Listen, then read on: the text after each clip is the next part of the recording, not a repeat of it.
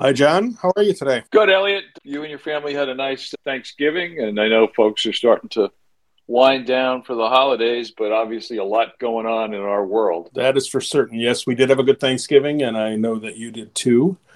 Want to take just a moment and thank our colleague Joe McNamara for joining us last week when we did our sessions. Little different format, but now we're back to just you and me. So here we go. Because it is the holidays, IRS does a lot of good announcements regarding scams and other things fraud related to be aware of. And they issued a, a, notice the other day on international efforts to fight fraud and during something that is called Charity Fraud Awareness Week. I thought you, I, I assume you saw that. I did see that, and that this week is uh, Charity Fraud Awareness Week. This week in, includes Giving Tuesday, which is something that's unfolded over the last number of years following Cyber Monday. So go out and spend your dollars, and then the next day go out and make your donations. IRS has put out other things about the risks of charity related scams.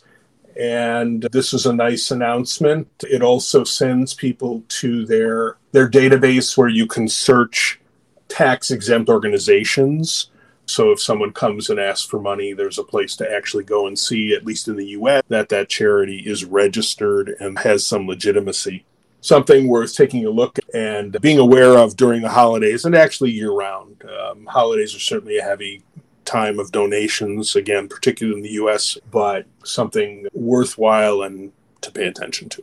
So, a couple of other things we want to highlight, and uh, as always, tell you to go into as a deep dive in these issues if they are relevant to your institution or firm. Uh, FinCEN posted announcement of a uh, FIU task force on counterterrorism financing related to Israel.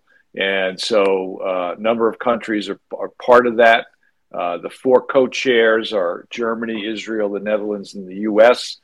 And in response to the October 7th attacks, uh, the FIUs are reminded of their core mission on preventing the financing of terrorism. And so, a few things that they are recommending and working on financial intelligence, expediting and increasing the, the share of that intelligence in terrorist related matters. And they're getting together to work on best practices and lessons learned. And then relationships between the FIUs competent public authorities, and importantly, the private sector to address this threat. We've always talked about the importance of private public sector partnering, especially in issues like this. An announcement of work being done, and obviously that work will lead to more, I assume, guidance and maybe some policy changes. So we thought we would flag that as well. We talk a lot about information sharing, and this is another indication that public private partnerships, but also information sharing typologies, things like that.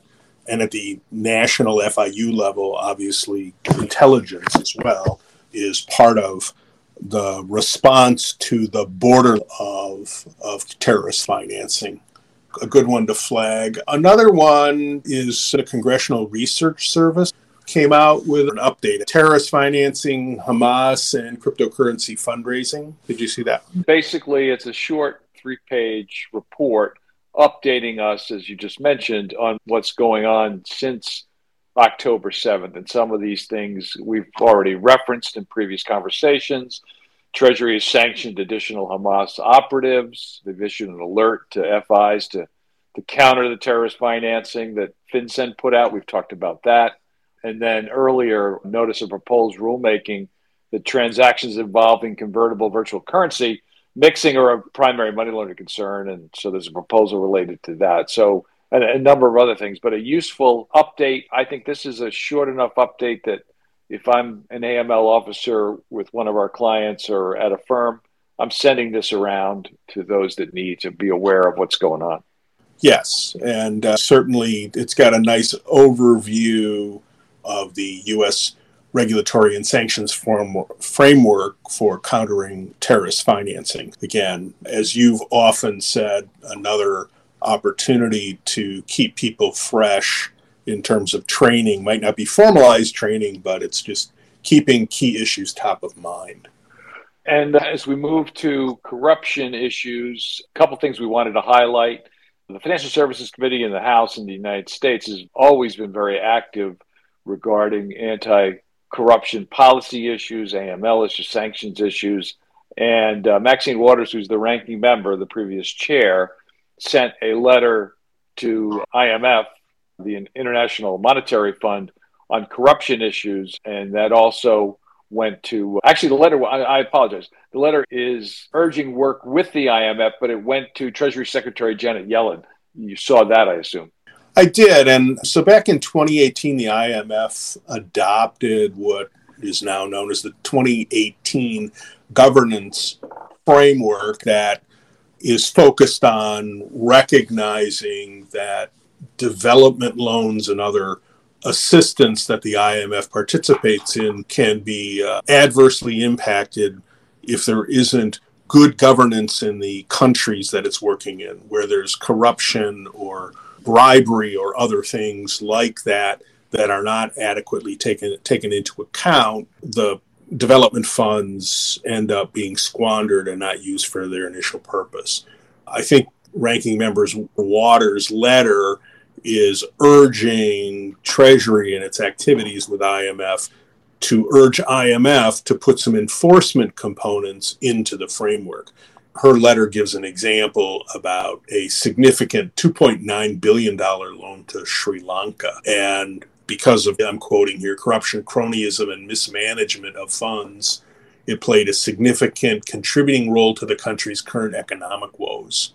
And recognizes that IMF noted that, but without having an enforcement mechanism tied to the framework that the framework is not fully effective. So we'd be following that and related to corruption.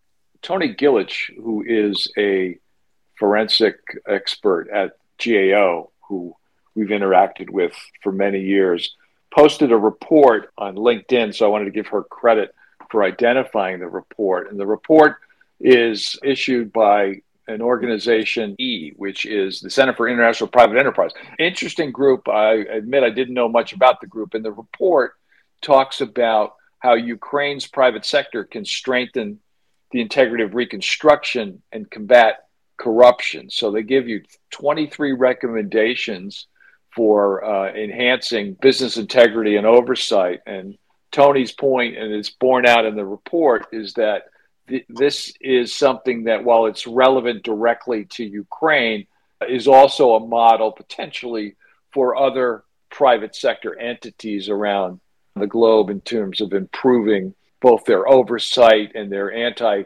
corruption ac- activities. And so, just a couple things in the report, and obviously, you should take a look at it. Uh, the top three recommendations are to support the development and sustainability of business associations. That group says those groups can spend time and money to support business integrity and anti corruption. Particularly, it's been useful in Ukraine with the tens of thousands of their companies. Encourage leading international infrastructure companies to mentor Ukrainian state owned enterprises. So that's another recommendation. But there's some broader ones in there, uh, like encouraging foreign companies to engage with Ukraine during reconstruction. This is all going to be so important. And it goes, obviously, some of this goes beyond anti corruption and it's more business support or financial support.